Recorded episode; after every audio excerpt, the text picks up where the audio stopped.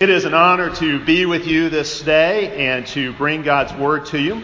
Uh, it's been great uh, getting to know your congregations here in the Pensacola area uh, a little bit, and uh, I bring greetings from my own church in Birmingham, Alabama, Trinity Presbyterian. If you're ever passing through Birmingham, we'd love to have you come and uh, visit with us.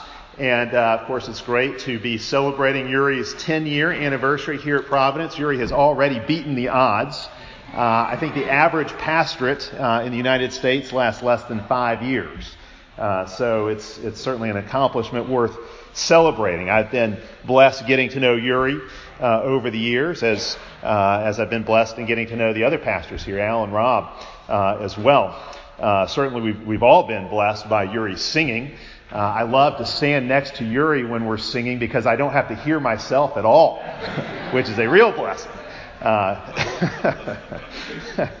it's very clear that God has done great things in both of your congregations. He continues to do great things uh, in your congregations. It's very clear God has blessed you with tremendous leadership. And uh, that's what I really want to talk about this morning. Uh, I should mention one other thing. Uri and I have uh, been partners in crime, uh, as you might know. We've done a book together. And uh, I really, really appreciate Uri's contribution there because it never would have gotten out the door if it was just up to me. Uh, so very thankful for that. And really, it's not just the Ruth commentary. Really, even before that, the church-friendly family you made happen as well. So really appreciative uh, to Uri for that. And Rob's kind of been my partner in crime in another way uh, as the presiding minister pro tem. I'm the presiding minister of uh, Athanasius Presbytery. And uh, Rob uh, has been the pro tem now and has done a wonderful job, done wonderful work in our presbytery, uh, as well as I know in his local congregation in Pace. So uh, you're surrounded by great men, great leaders, and that's really what I want to talk about uh, this morning. Uh, it is worth celebrating the pastorate. It is worth celebrating the leadership that God provides for His people. It's good for pastors to reflect upon their job description, their job responsibilities. And it's good for you as people, as members of a congregation, to reflect on your responsibilities, your job description, as it were. What do pastor and people owe one another? Hebrews 13 helps us answer that. So I want to read a couple verses here from Hebrews 13, verses 7 and 17. These verses really encapsulate the pastor flock relationship. So let me read these two verses for us. Remember those who rule over you, who have spoken the word of God to you, whose faith follow, considering the outcome of their conduct. Obey those who rule over you and be submissive, for they watch out for your souls as those who must give account. Let them do so with joy and not with grief, for that would be unprofitable for you. This is the word of the Lord. God. Let's pray. Father, we do ask that you would bless us this day, that your Spirit would be at work as your word has been read and now as it is proclaimed, that you would work among us and in our hearts with power, that the pastors here, representing the very authority of Christ himself, might live and serve faithfully. And that the members gathered here, the members of two congregations, might know what it means to be a part of your church, to be submissive to the authority you've put in place in the church, to consider the example and imitate the example that is put before them, and so to be faithful followers of Christ Jesus. We pray that you would work these things for us in our midst. In Christ's name we pray. Amen. Amen. So, Hebrews 13 uh, helps us to understand the role of the pastor, the role of the people in the church, and the relationship between the pastor and the people. You know, we hear so much bad news uh, about the church today. Uh, if the church is going to make the headlines, you know it's going to be for something bad, something that's gone wrong. We hear about terrible pastors, pastors who do not teach what the Bible teaches, who aren't faithful to the scriptures, who don't uh, carry out the charge given to them, pastors who abuse their power in some way, abuse their office. And of course, we also hear about sins and scandals in the congregation. Uh, so often we hear what is wrong with the church. Pastors who complain about their people, people who complain about their pastors. But that's not the way it's supposed to be. Hebrews 13 paints a very different picture Uh, in fact, it gives us a very glorious, very joyous picture of what church life should look like when pastor and people are in harmony with one another, when pastor and people are being faithful to God. Hebrews 13 tells us what pastors are to do, and it tells the people what they are to do as well. So let's look at each of these things. I'm going to spend the vast majority of the time this morning talking about pastors, but at the end I'll come in and talk about the people. But I think you'll see how this applies to all of us. What is the job of the pastor? Most pastors I know hate to get that question. So what do you do? What's your average week look like? because there really is no such thing for the pastor. But we do have a very nice job description of the pastor here in Hebrews 13. Several things here mentioned. First, in verse 7, we learn pastors must be teachers. They speak the word of God to the people. Remember those who have spoken the word of God to you. People need guides. Pastors are to be trustworthy guides who speak Scripture into the lives of the people, who help people see reality for what it is. You know, the world is constantly evangelizing us, as it were. The world is constantly trying to convert us to its way of thinking. The world is constantly trying to squeeze us into its own mold. But the world is lying to us. Your pastor speaks the truth. He's given to you to speak truth into your life. That's what a pastor does. He speaks the word of God into the lives of the people. Your pastor is going to tell you the way things really are and the way things really ought to be. Pastors are heralds of the gospel. What is this word of God they speak? It's fundamentally the gospel, the way of salvation, the story of Christ Jesus, his death and resurrection and ascension and reign and return for our salvation. Pastors pro- proclaim grace to sinners. They proclaim forgiveness to sinners. This is the Word of God the pastor brings to you. A word you can't hear anywhere else. There's not forgiveness in the world. The world is all law. There's no grace there. But pastors come with a word of grace on their lips, announcing God's mercy to us all. Your pastor points to the way of salvation. That's what a pastor is. He's a pointer. He's a pointer to Christ. And in doing this, your pastor, of course, not only shows you how your sins are forgiven in Christ, your pastor also helps you to live well in the world.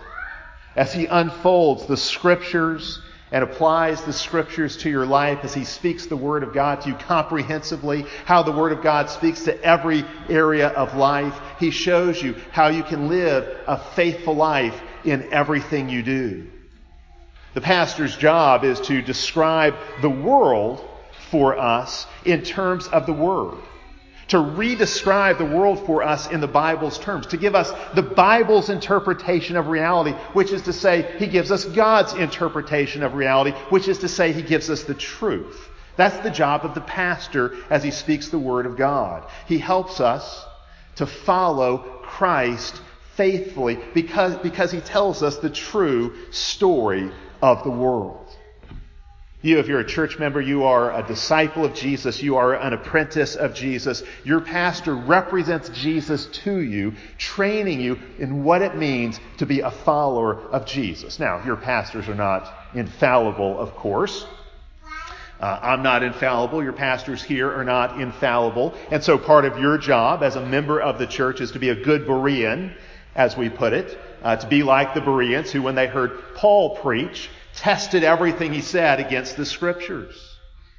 That's part of what you have to do. But look at what Hebrews says again. Pastors speak the very word of God to you. Which means the pastor speaks with authority. That's why Hebrews 13 says, submit to those who rule over you. The pastor speaks with authority because God has made him his own spokesman in a special way, in a unique way. And so when he explains, and when he exhorts, and when he warns, and when he rebukes, you need to listen.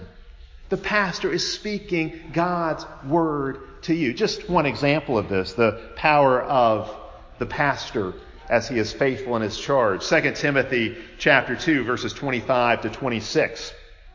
Paul says there, writing to Timothy, a pastor, says, The servant of the Lord, so that's the pastor here, the servant of the Lord, the pastor, must humbly correct those who are in opposition so that God might grant them repentance and they may come to their senses and escape the snare of the devil.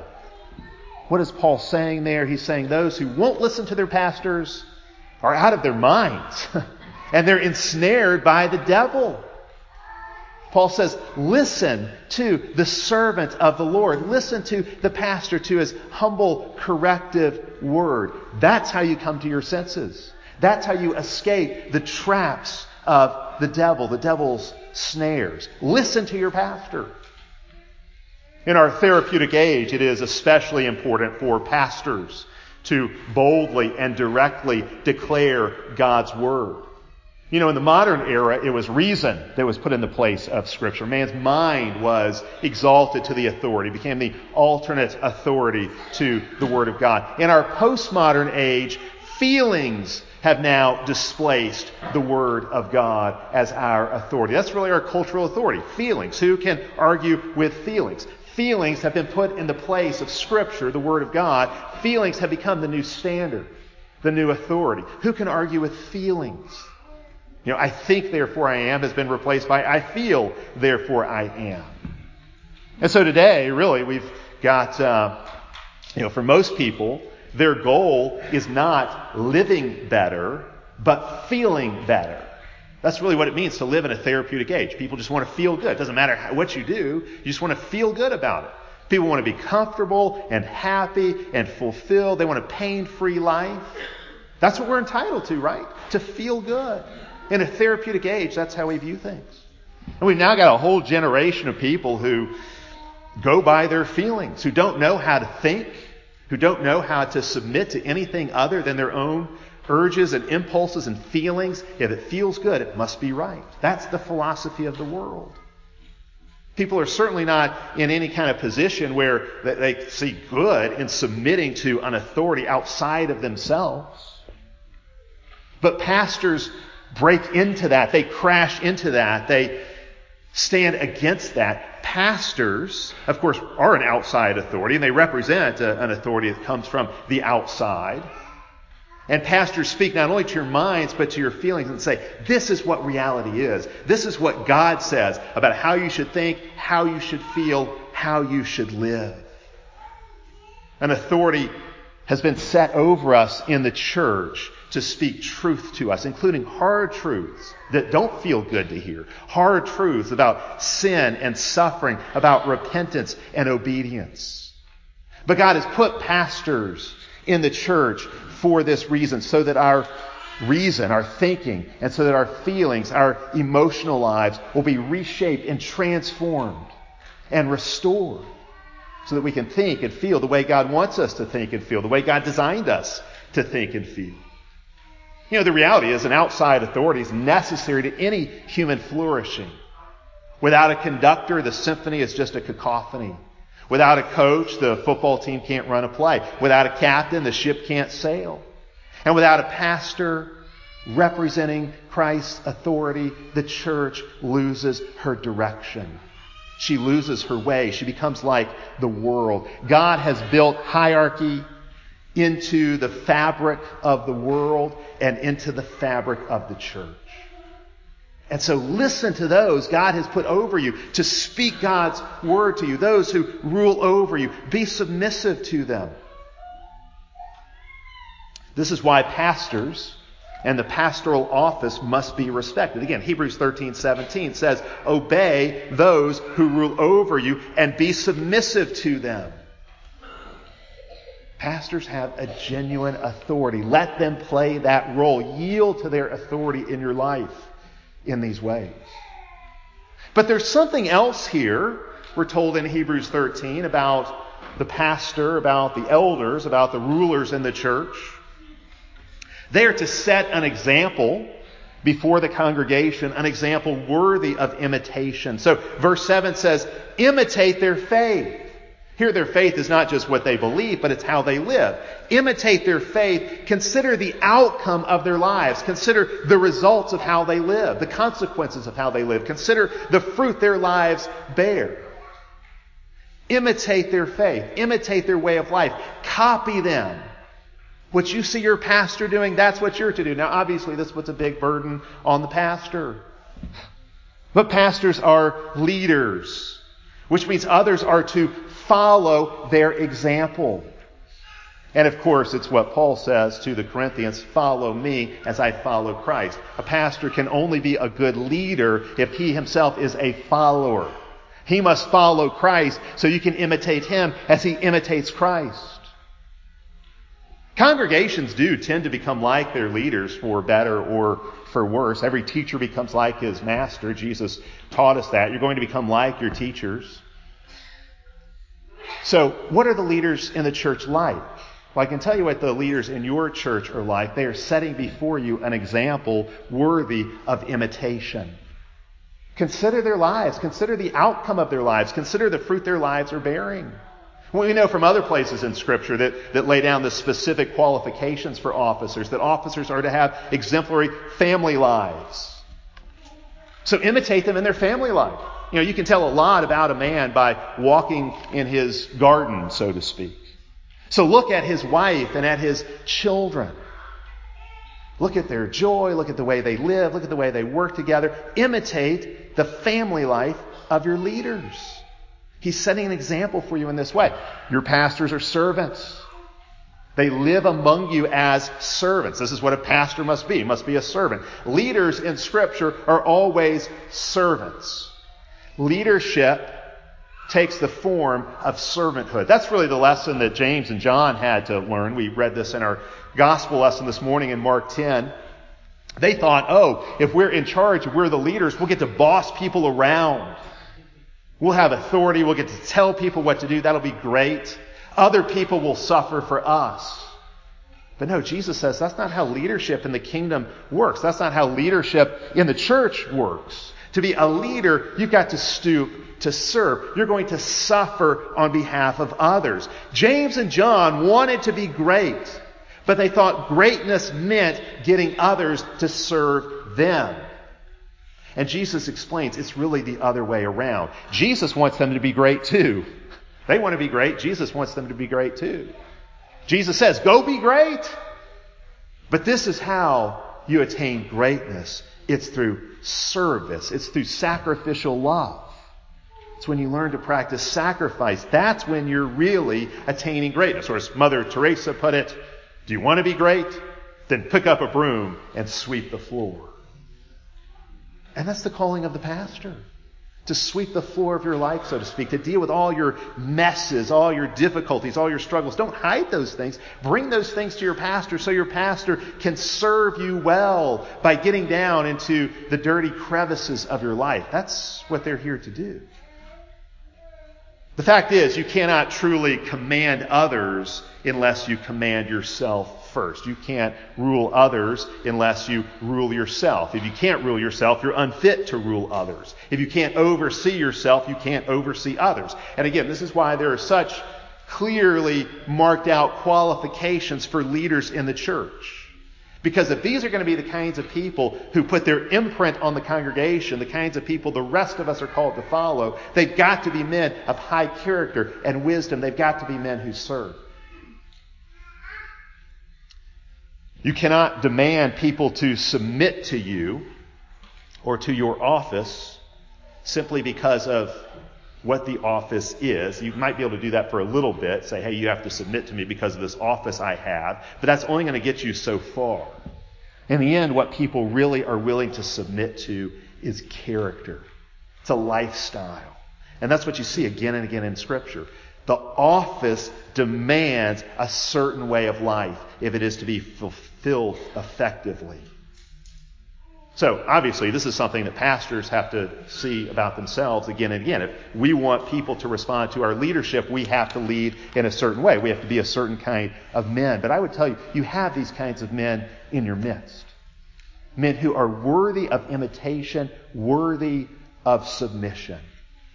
And one other way here that I think they set an example before you and become worthy of your imitation and your submission, pastors have to be diligent.